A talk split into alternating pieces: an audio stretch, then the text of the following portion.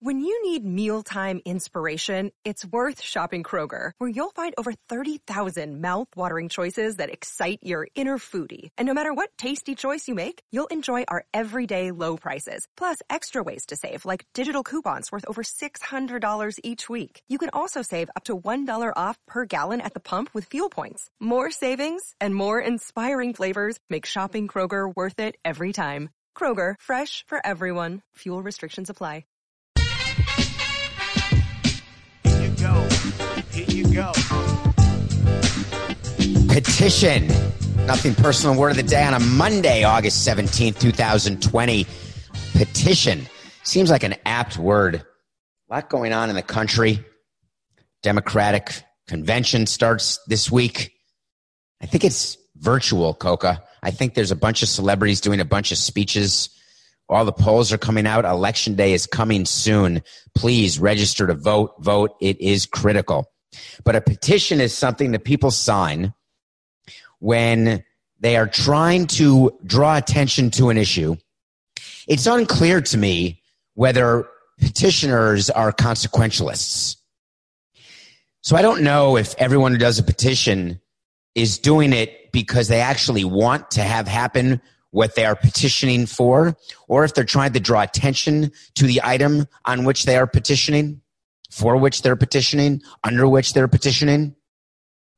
Or is there a third possibility, which is to cause embarrassment to those people in power, to those people who have to make decisions, to those people who cannot be Monday morning media quarterbacks or Monday morning coffee talk quarterbacks, like those of us doing these shows or those of you at work or at home talking about the events. It's very different.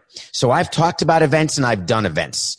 I've been a decision maker and I've been a decision critiquer. It's really hard making decisions when you don't have the benefit of hindsight. It is super easy to make decisions when you do. So petition is my word of the day, our word of the day here on Nothing Personal. It's our. I'm still learning. Coco wants it to be our show when things are going well, and he wants it to be my show when I say the wrong thing, do the wrong thing, or something goes wrong. The minute anything good happens, it's an hour. I get you, Coca. I do. Justin Fields, ever heard of him? Who cares? Doesn't matter. He's a quarterback for Ohio State. Whether you've heard of him or not is not relevant. He decided, I can't believe we're doing more college football. Anyone else tired of college football? I'm a little tired of it. Not going to lie to you. It's not even the season. I guess it should be almost the season. I'm just sick of it. So the Big Ten Conference decided to postpone fall sports. And remember, we talked about that vote 12 to 2, and we spoke to President Jonathan Holloway of Rutgers as part of the Big Ten. So now the decision was made by the presidents on a call. We think the Nebraska and Iowa voting against, and with the other 12 teams voting in favor of canceling or postponing or suspending or halting or stopping. So, in the name of love, you with me, Coke, on that? Stopping in the name of love, no idea. Crickets on the other side. Do we have crickets in the soundboard? Is that what a cricket does? Is that what you were doing? So he decided, Justin Fields, that he was going to lead a discussion, although when you do a petition, it's not much of a discussion, and question how the decision could possibly have been made to postpone. He got 238,000 signatures, which is not nothing. It's really not. But the whole thing about signing a petition is what is the actual action item that is required when you are asked by a quarterback of a football team or by other football players to sign a petition. It's as though you are in cahoots with them. You are part of them. It's like being right near an athlete. You get to say, yes, I'm completely in favor of you playing because I want to party and get blackout drunk. I want to have an opportunity to cheer for my school. No conversation about why it was done so here's what the petition said, and I thought it was interesting to me. The petition is we, the football players of the Big Ten, together with the fans and supporters of college football, request that the Big Ten Conference immediately reinstate the 2020 football season. Okay. Now you could end it right there. They're going to do it. You're petitioning with 238,000 signatures, reinstate the season. And the presidents and the, and the commissioner will say, sure, no problem. The petition goes on to say, allow Big Ten players and teams to make their own choice as to whether they wish to play or opt out this fall season. Allow Big Ten players and teams who choose to opt out of playing a fall season to do so without penalty or repercussion. We want to play. Hashtag let us play. We believe that we should have the right to make decisions about what is best for our health and our future. What's actually happening here? What's happening is that in this day and age of wokeness, in this day and age of cancel culture, in this day and age of people trying to be heard, I am all in favor of voices being heard. I think it's important. I'm all in favor of workers having a seat at a table to understand what goes on in management. I'm all in favor of explaining to players why we do the things we do. And even in some cases, being forced to explain to players why we do the things we do. I'm in favor of honesty, even though the collective bargaining agreements, by definition, call for dishonesty amongst unions and management. But what I don't quite understand is where a student gets off. And don't kid yourself. These players are considered student athletes. You can call them an athlete. I can call them a student. We can call them student athletes. We can call them athlete students. What I would call them are people who are using their school in the way their school is using them. It is a mutually codependent relationship where the student athletes are using the, the university's platform, the university's gravitas to get attention, either from professional leagues in the United States or around the world, or from businesses that they choose to go into once their careers are over. They're using these universities as a platform to bolster their lives. How many college football players end up being professional football players? It's minuscule from a percentage basis. How many high school football players become college football players? It's minuscule on a percentage basis. So, for whatever reason, all the college players these days have a big interest in either unionizing, organizing, or somehow thinking that they have all this power and that this petition will do anything other than nothing. So, when you're a college president, here's what you say publicly when you get a petition like that. Generally, you can say nothing. I've always been in favor of saying something where you take the microphone and you say, listen, we've received the petition. We appreciate the youthful exuberance shown. These students don't understand what we have done and the sacrifices we are making as a community in order to make your education as productive and safe as possible. There's no one more sorry than I am that we had to postpone the fall season both financially, spiritually. It impacts us in myriad ways. They don't really have to respond, though.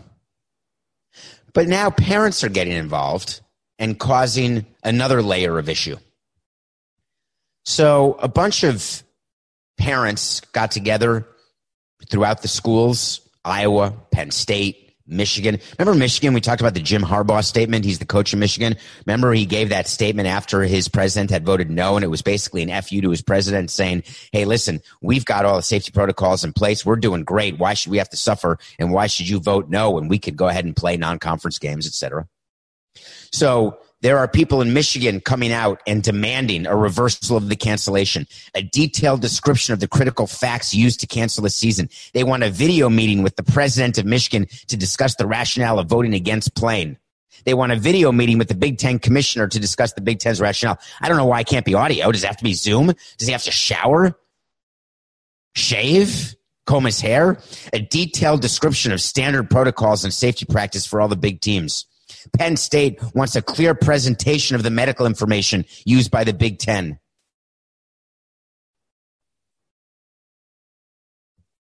A Zoom meeting with parents to answer questions regarding the eligibility. That's what they want at Penn State. I love the Nittany Lions. You think you got enough problems at Penn State than this? The petition's not going to work. I promise you that. Take a look around college football. Were you around this weekend? Did you see that? Was it 19 players in Oklahoma were on break from practice, came back and tested positive because they were partying on campus? Anybody? Anybody paying attention? Listen, I feel terribly for the college students. I went to parties every day in college. I loved college. Who doesn't party? I went to Wisconsin. Party. That's what you do. I understand it's a different experience and life sucks. I get it. But you have to make the best of living through a historic period and realize that things will get better. There will be a recalibration. But in the meantime, we got a situation. Alabama. Unbelievable what happened in Alabama this week. Wait a minute. Cut that, Coca. It's not unbelievable. In Alabama, what happened is exactly what you'd think would happen in Alabama partying. Nick Saban's daughter came out chastising the people who were partying, tweeted against the partiers, explaining to them why they're not having could endanger football. I'm not sure anything could endanger football in the SEC, even though that's a way to see that there won't be football in the SEC, because I still think they're going to have to cancel, even though they don't want to cancel. But I think they're going to be under pressure to cancel, especially with what's happening in Oklahoma, especially if those people from the Alabama party test positive. College football is a complicated situation, much more complicated than the pro leagues. Do not compare, please the decisions made for college and then the ability of major professional leagues to hold regular season and NBA and playoff games. Please. The word of the day is petition. Good luck, Justin. Don't be quiet, but don't have unreasonable expectations. Petition. Do you know that in the legal world, what the, there's a petitioner, look it up, Coca. A petitioner and a respondent in a legal case it's that's a purposeful word. A petitioner is someone who's literally calling out for a response from the respondent, saying, "You have aggrieved me." Is that the word? aggrieved? I uh, can you imagine? Presque It's right on the tip of my tongue. So it's it's fine to believe that you're going to get a response, but just remember, Justin, you're not in the courtroom only in the room of public opinion. Okay. How are the Red Sox doing? Well, you know how they're doing because they're on national TV every goddamn day. I get it. I was so frustrated with the Marlins. We were never on Sunday night baseball, never the Fox game of the week, always the alternate third Fox game shown to 4% of the country. It's always Red Sox, Yankees, Red Sox, Yankees, Red Sox, Yankees. Oh, drove me crazy. Not that we got less money, because we actually got more money because the national broadcasters would pay more for the right to choose these big market teams like the Red Sox and Yankees. And we split a 30th of that. So I didn't complain about the financial part. It was an ego call for me. I was bothered because I wanted the Marlins to get national attention. It's the same way that your teams in the NBA playoffs starting today, when they have afternoon games, they're all complaining here how Miami has no primetime games in the first round and how bad it is, yada, yada, yada. I get it. When we had to play afternoon games in the playoffs in 03 against the Giants, I thought it was outrageous. Barry Bonds, a 100 win team against the hottest team in baseball, best team in baseball since May, and we're playing in the afternoon. Come on, man. It's wrong. But where it really gets screwed up for me is when you have to watch a team like the Red Sox who just flat out stink. Remember, they traded David Price to the Dodgers. He opted out. They traded Mookie Betts to the Dodgers. He's a Dodger now there for 12 more years after this. Chris Sale, they signed to that long term deal when they shouldn't have. He's on Tommy John. Done. Eduardo Rodriguez, COVID, fake COVID, fake myocarditis. Well, He's fake pitching, and the people replacing him look real to me, and they stink. They've used like 11 or, or 12 starters already. Can't win a game. They're 10 games under. They had a team meeting and outside they, they were very clear. Here's what we would do with team meetings. I think I may have said this before, but I want to reiterate it. You only have a team meeting. Coco, will you check who the Red Sox next game is? Do they play tonight and who, who they're playing and who's pitching? Because you only have a team meeting right before your best pitcher is pitching against a crappy team. You don't do a team meeting when you're going into a game against an opposing team's ace. We would never have a meeting about to play the Nationals and face Max Scherzer or Stephen Strasburg or Jacob DeGrom of the Mets. You have a team meeting when you're going to win. So the Red Sox have an off day and they play the Phillies tomorrow. It's two game series. Who's pitching tomorrow? Has been announced? I'm sure the actual Red Sox have not announced who's pitching because their whole staff is TBA other than Eovaldi. It's like Eovaldi and four rainouts is what they're hoping for. Expos fans will remember that line. Javier Vazquez and four rainouts. So Chaim Bloom is the new chief baseball officer. He watched his players have a team meeting outside. You have to say your meeting's outside now. They did it at the team hotel. And so they have the meeting and then Chaim Bloom speaks to the media and gives two what I thought were absolutely perfect, perfect quotes. By the way, Coke is on it. The Red Sox are pitching godly. Who are the Phillies going with? Do you know? Has it been announced? Scheduled? Eflin? There you go. They weren't going to do it against Nola. Boston team meeting. So Chaim Bloom comes out, and I just want to read you a quote from him because it made me smile. When you're the new chief baseball officer, which is the new president of baseball operations, which is the GM, he's basically came from Tampa. He's now got all this money, except he can't spend it because they're trying to get below the luxury tax threshold. He thought he was getting out of Tampa, and now he's actually into a worse situation because Tampa's ahead of them in the standings. Will make the playoffs, and the Red Sox have no chance. But when your team's doing well, there is a line that you have to say to start off any statement. Number one, obviously the results have not been what we wanted. I reiterate again, needless to say, irregardless, in regards to, obviously, try to avoid all of those if you can, because it is obvious. It's so obvious, you don't have to say a thing obviously the results have not been what we wanted. Then he went on to say, from day one here, I felt like long term sustainability needed to be a really important priority here. You're not with the Rays anymore, Chaim. You're with the Red Sox. Now, granted, they've won more World Series since 04 than anybody. Granted, they go World Series last place, World Series last place. It's not uncommon, and it's not a bad plan.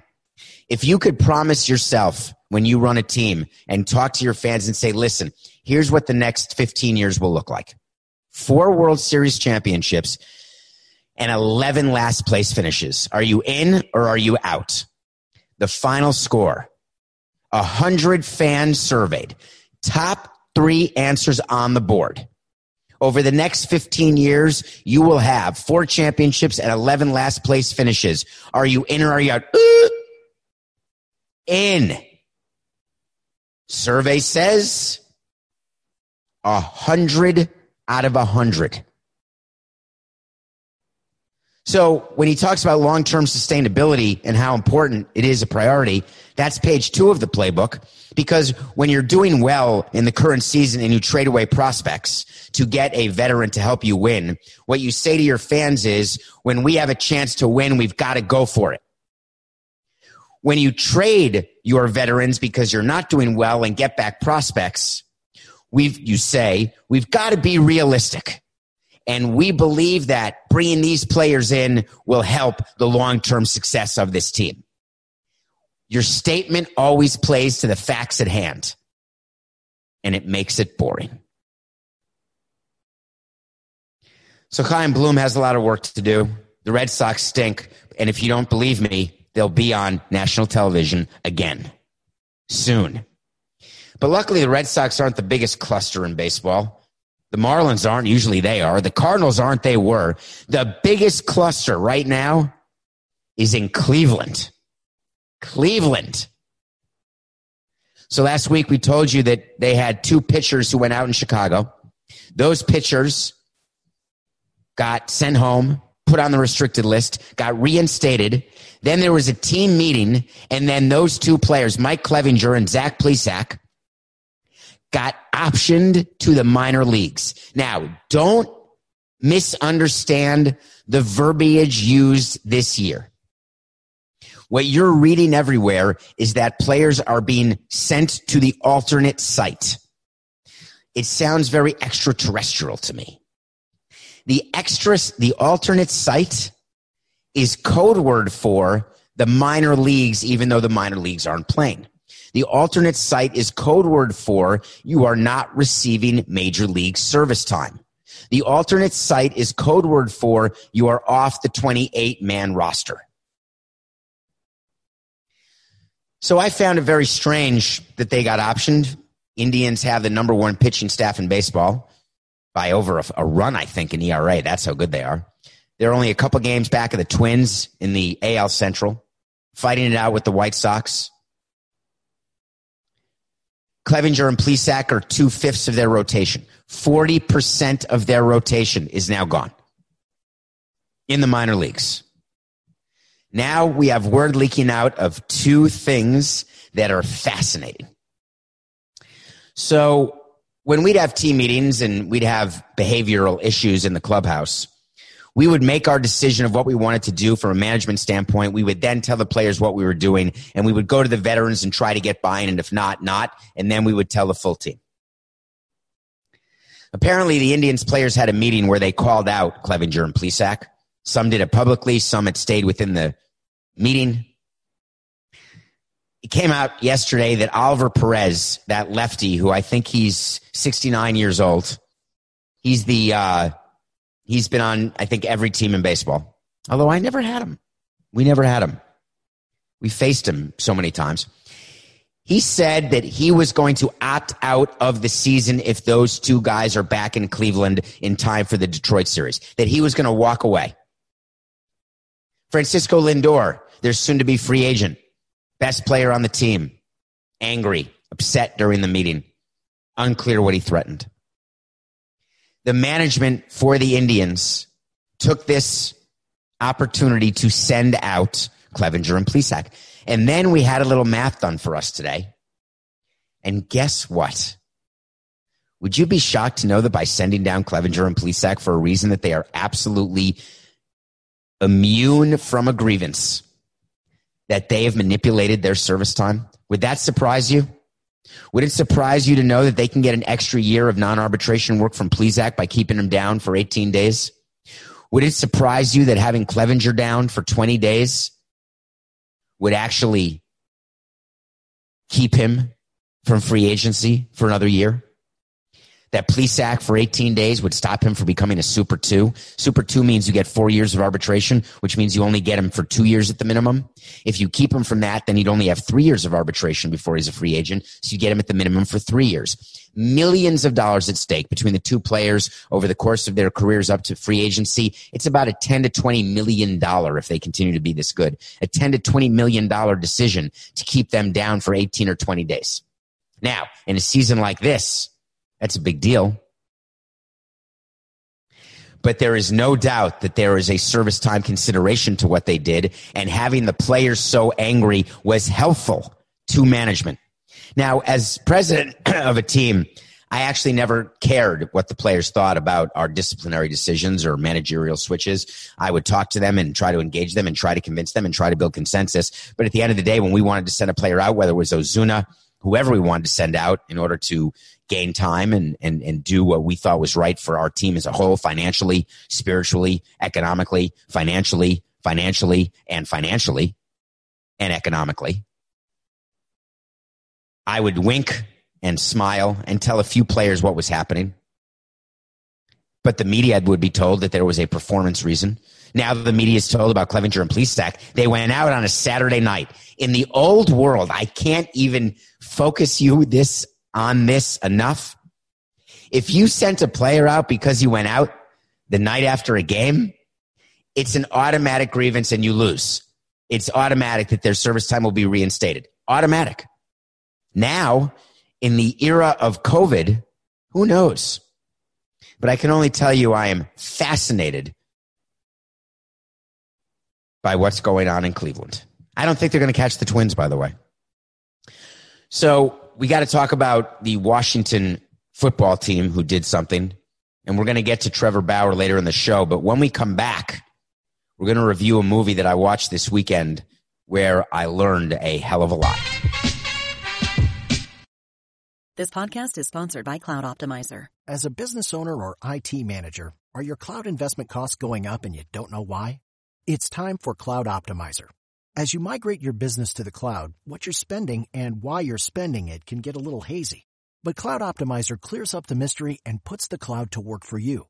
Cloud Optimizer starts by analyzing usage patterns, right-sizing resources, leveraging discounts you may not be aware of, implementing automation, and much more. And by reducing unnecessary expenses and maximizing performance, Cloud Optimizer guarantees you a savings of five times what you spend for their service. As you utilize cloud-based services more and more, you don't have to lose sight or control of your spend. You can stay agile, streamline your costs, and optimize your performance, plus save significant money with Cloud Optimizer. Make the cloud work for you with Cloud Optimizer. Get a free assessment and find out how much you can save by going to cloudoptimizer.com. Go to cloudoptimizer.com for your free assessment. That's cloudoptimizer.com. Everyone is talking about magnesium. It's all you hear about. But why? What do we know about magnesium? Well, magnesium is the number one mineral that 75% of Americans are deficient in. If you are a woman over 35, magnesium will help you rediscover balance, energy, and vitality. Magnesium supports more than 300 enzymatic reactions in your body, including those involved in hormonal balance. From functional medicine doctors to mental well-being and female hormone experts, we all know that magnesium is the one mineral to improve all aspects of well-being and health. But which one?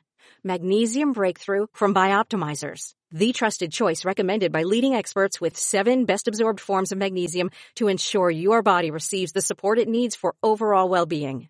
Go to bioptimizers.com slash balance today and use code BALANCE10 for 10% off. Support your journey to wellness at B-I-O-P-T-I-M-I-Z-E-R-S dot com forward slash balance.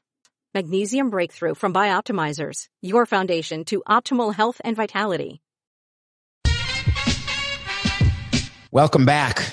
We're going to talk about uh, the first ever black president of a National Football League was hired today. But before that, I want to talk about a movie that I watched.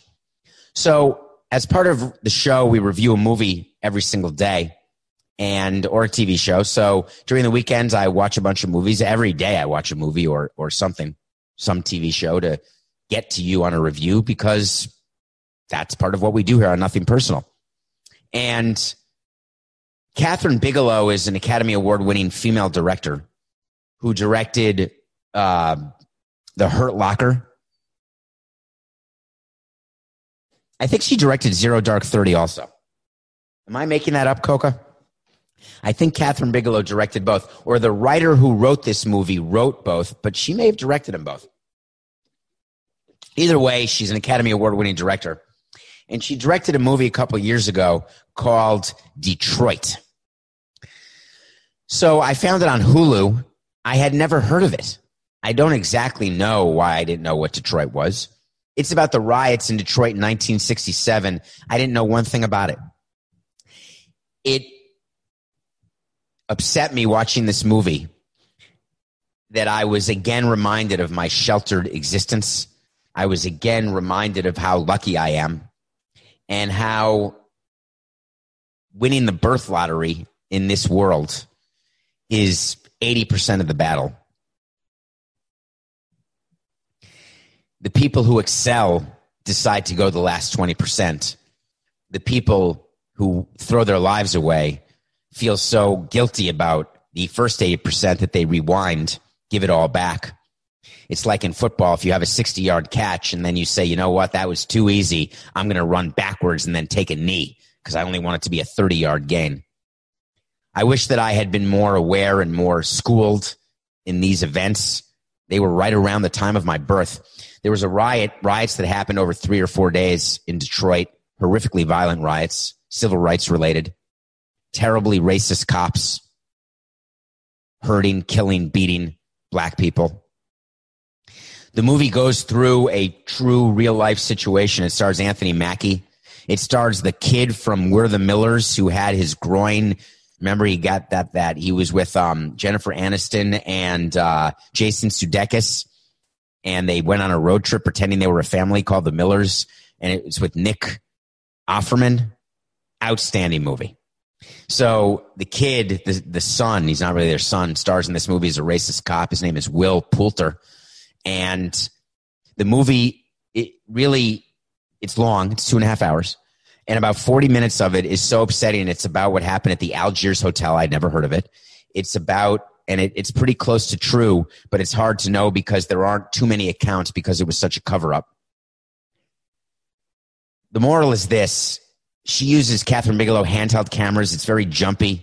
I don't feel like she dove into the characters enough. I think there's a lot of problems in the movie, but take it for this and then it'll be worth your time. Take it for an opportunity, another opportunity to learn and grow and understand the plight of people who are not like you. Understand why we are living in a world the way we are today and why black people today feel correctly so as though this has been building and building and nothing ever changes. And why would they ever think that 2020 will be the year? And when you're beaten down, pun intended, time after time after time, eventually you just, no pun intended, you wave the white flag. And what we're learning in 2020 is that people are deciding not to do that. People are saying, you know what? Maybe this is the year. Maybe this is the time. They've been saying it for hundreds of years. It's called Detroit. It's upsetting. It's an upsetting movie. Jason Wright has a big job. Jason Wright was hired today to be the first black president in NFL history. I'll give you one guess as to what team hired him. Who would be in the market for a black team president? Anyone? You got it. The Washington football team. When I saw the news today, I wanted to learn as much as I could about Jason Wright. Former player, only the fourth ever player to ascend to a presidency of a team. He's going to be the president of business operations. He will report directly to Dan Snyder, the owner. Ron Rivera will report directly to Dan Snyder, who's the owner. Jason Wright will have no say over football operations. Though in the statement, Dan Snyder said that we look forward to being champions on and off the field. I think that's just looking forward to him doing it because he's not going to let Jason Wright do it. Jason Wright gave an interview on Good Morning America today, and I watched it, and uh, I felt for him. I felt for him because he is entering a situation where there is so little chance of success and he has the burden of history on his shoulders. It's one thing to be the first black president. It's another thing when you're the first black president of the Washington football team and what's going on in their, with their culture of sexual harassment, their culture of racism, exploitation. He complimented Jason Wright, did Ron Rivera on the culture that Ron Rivera is creating Jason Wright will learn as president that it's not about the culture that your coach instills because coaches come and go. It's owners who stay. And if you're good at being a president, you've got a chance to stay. He talked about wanting to, he actually said something in the interview that was quite interesting to me. The interviewer was Michael Strahan, who asked him, Hey, can we get a scoop? What's the name of your team going to be? And Jason Wright said, well, you'd think because I'm a brother that it's going to be the Red Tails. And I found that to be such a bizarre answer because I don't want to look at Jason Wright as a brother. I don't want to look at Jason Wright as black. I don't want to look at Jason Wright as white. I want to look at Jason Wright and evaluate him and his ability to be the president of a team. How he manages people, how he increases revenue, how he controls expenses, how he interacts with the community and builds the community foundation. How he deals with the limited partners who are trying to sell the team and force Dan Snyder into selling. How he makes women comfortable to work for the Washington football team. Maybe I'm in the minority. I don't really care that he's black. Dan Snyder, you can be as cynical as you want, and I will be. It is highly unlikely to me that Dan Snyder hired Jason Wright if Jason Wright were white. And that is going to come and be an upsetting thing for some people to hear. And Jason Wright will have to prove otherwise. And that is one of the big problems. That's why he has to be a trailblazer. That's why he has to be even better than I was as a president, win more than one Super Bowl, get the business built, solve the issues with FedEx, your sponsors, handle your owner. He's got to be better than I ever was because he's under this scrutiny and this, this notion that because he's black, he's held to a different standard. I'm going to evaluate him as president.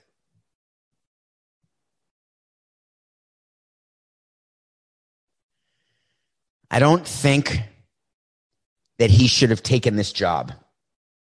And if I had a chance to meet him, I would have told him that coming from McKinsey and the things he was doing there, which is a, a, uh, a consulting firm, I would have told him to wait. And I know that that is tough to say, but I would have told him to wait to work for any other team because being the first black president of any one of the other 31 teams would have had a much greater impact, in my opinion.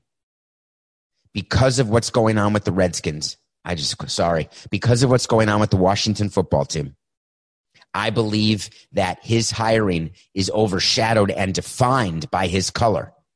And he may have the requisite skills, except there is no accounting for how it's possible that he was hired now. What made it now? They just got rid of Bruce Allen? Is that it? No. This is all part of the Daniel Snyder reclamation project. And Jason Wright hopefully will prove to be above that and better than that. Okay. Can you imagine Blink? Ready for me? If you're watching, by the way, if you're watching on YouTube, please subscribe. Nothing personal with David Samson. I hope you downloaded and listened to the sit down with Jayson Stark over the weekend. That was a fun one to do. Thank you so much for rating, reviewing. We'll do an end of month mailbag. Make sure you put your questions. I need reviews. Please write a review on Apple Podcasts. Just take two minutes. Even if you've done one, do another one. Ask a question. We'll do an end of month mailbag. But blink for me right now. Even if you're listening, just blink. I mean, I know you blink by definition all the time, but just do a special blink that's a little longer than normal blink. Ready? Blink. Hey, MLB is a third done with the season. Blink. That's it. A third done. Now, not all teams have played 20 games because of COVID, but the season is a third done. There are teams who have played more than 20 games. We are inching toward October. So what's happening in the baseball world? Well, quite a few things. Let's start with the new COVID rule. This is a good one, folks. Came out yesterday a player in Major League Baseball who tests positive for COVID and continues to be asymptomatic for 10 days may apply to the joint committee and be reinstated even in the absence of negative tests. Wow. We thought this was coming. We heard a rumor this was coming weeks ago. I thought it died on the vine, which was smart. But there is such a concern with baseball that its best players may not play, that its teams are being halted. They're hopeful the outbreak stop with the Cardinals and Marlins. And what they are hopeful is that when a team has a test, like the Reds had one positive test, got everything postponed, that those, that they can stop that. Because in the postseason, if there is an asymptomatic positive test, you can't postpone postseason games. There is a difference between regular season and postseason in terms of TV and the, the way TV contracts work is that we have to deliver as a team a certain number of games to our local TV provider.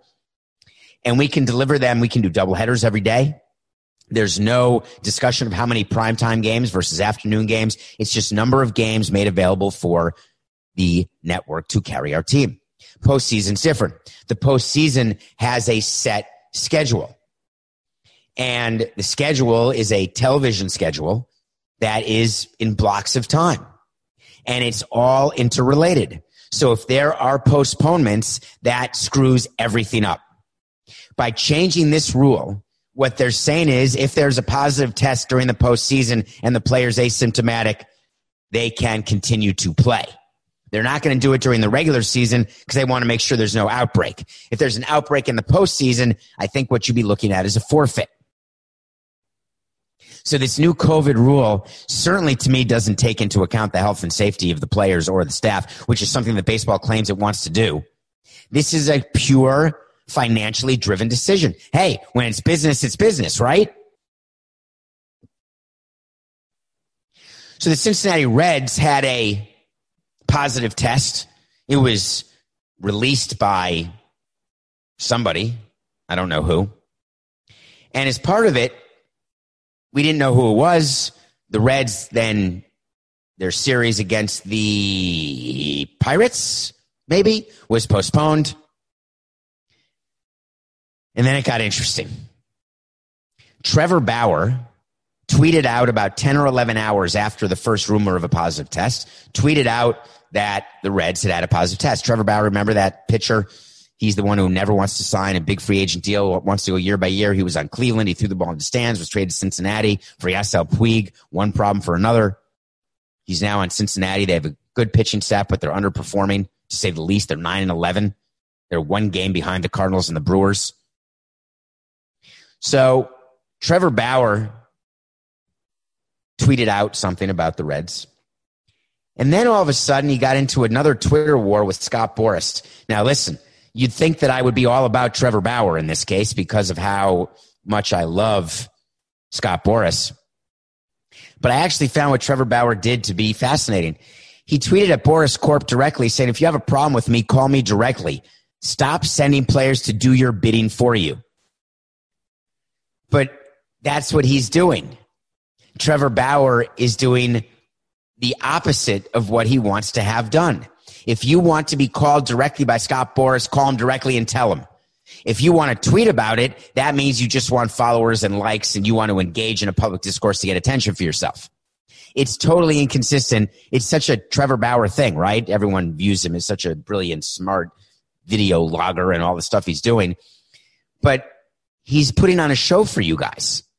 Just know that. Now, Scott Boras has been in the news. Wow. But Bauer also tweeted that Scott Boras wants to shut my vlog down. He's not a friend of the people or fans. He's not a fan of players marketing themselves. He's not a fan of marketing his players. Public service announcement to all players reading this. He doesn't care about you. He cares about himself and his ego. Be smart. I think Trevor Bauer watches nothing personal. Hey, shout out to you, Trevor. You're my man. Hit the subscribe button. Boras stepped in it again this weekend. I was going to talk about Boras on today's show, having nothing to do with Trevor Bauer until I saw those tweets. Scott Boras went public because the trade deadline's coming up August 31st, and Scott Boras went public saying, listen, for all you thinking there's not going to be a lot of trades, I just want to tell you that uh, I've got private jet ready to transfer any of my players traded. Huh. Well, that's against the rules. Then he stepped back and said, no, no, I'm just going to reserve the jets, but the teams have to pay for it. So he's saying the team should pay when they're making trades to get the players transferred out of one bubble into another, so to speak, have them fly privately because that's a way to keep them out of flying commercially. If they're traded, normally when you trade for a player, you call the traveling secretary. Well, really the traveling secretary. When a trade happens, you get the phone cell number of the player from the opposing team's GM. You give the cell phone number to the owner who calls the player. First, the GM calls the player to say welcome and you say to the player, the traveling secretary will call you. The traveling secretary calls the player and says, here's your flight. You have 48 hours to report. We'd like to get you on a flight tomorrow. We're in Detroit. Come meet us in Detroit. And here's the flight. And we don't pay attention to any timing. We just want the player there as quickly as possible with total reckless disregard toward packing or alerting their family or figuring out babysitting. Don't care. Not our problem. Report and start playing for us. And then, of course, we tell our own player he's been traded and we say we've given your cell number to the other team. You may hear from his GM or not. You probably will hear from their traveling secretary.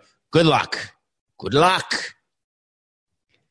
So Boras with his private jets is trying to say that he wants players traded. Now, Let me explain why Scott Boras wants activity during the deadline because there may be some confusion about that. He wants players traded during the deadline because two things that he has with his players. Number one, he's got assignment bonuses. So when players get traded, they get extra money, which means he gets extra money. Two, he wants as most players in the postseason as possible because he knows that players who perform in the postseason, when they become free agents, they get more money because he goes to the owner and says, you want this guy. You want this guy. Look what he did when it mattered. Look what he did when it counted. Doesn't really work that way. Just because you had a good month doesn't mean that you're worth 5x what you should be worth. But Boras wants trades to happen. He wants players to be on better teams in the postseason.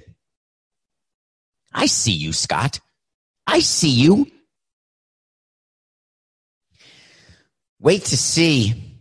You know what we do on Wait to See? We spend time telling you things are going to happen. When they don't happen, we own up to it. When they do happen, we'll gloat.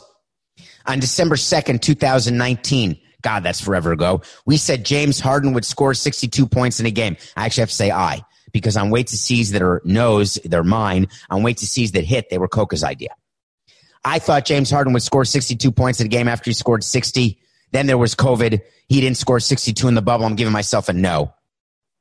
On December 6, 2019, I said that Odell Beckham Jr. will not be a Cleveland Brown when the NFL season starts. I'm taking the no. I'm shocked that they kept him, but it's a no. On February 3rd, 2020, I said the Super Bowl winner, this is right before the Super Bowl. I said the Super Bowl winner will visit the White House. There was all this talk about we're not going, we're not going, we're not going. I'm taking a yes on that because the Chiefs had plans to go and then it was canceled because of COVID. On my birthday, February 26th, I have no idea why this was the way to see on my birthday. I said the New York Yankees will not trade for a starter until the trade deadline. And this was February 26th, pre COVID. The trade deadline is August 31st. I'm going to take the yes even though we've got two weeks to the deadline. But a deal even done now would be considered sort of a deadline deal. And by the way, they do need starters. On April 6th of 2020, in the middle of COVID, I said the PGA championship will not happen in August in San Francisco. I didn't think there was a chance given how bad California was. And it turns out I was wrong. There was hockey. Then Coca and I told you on July 13th, 2020 that the NFL and NFLPA will each have separate PR statements, Ray Labor. They did. We were right. What did I just say, Coca? I said there was hockey? I didn't. PGA championship is golf. I didn't say hockey. And if I did say hockey, that's horse hockey. All right, I got to wait to see to add to the list today, and here it is.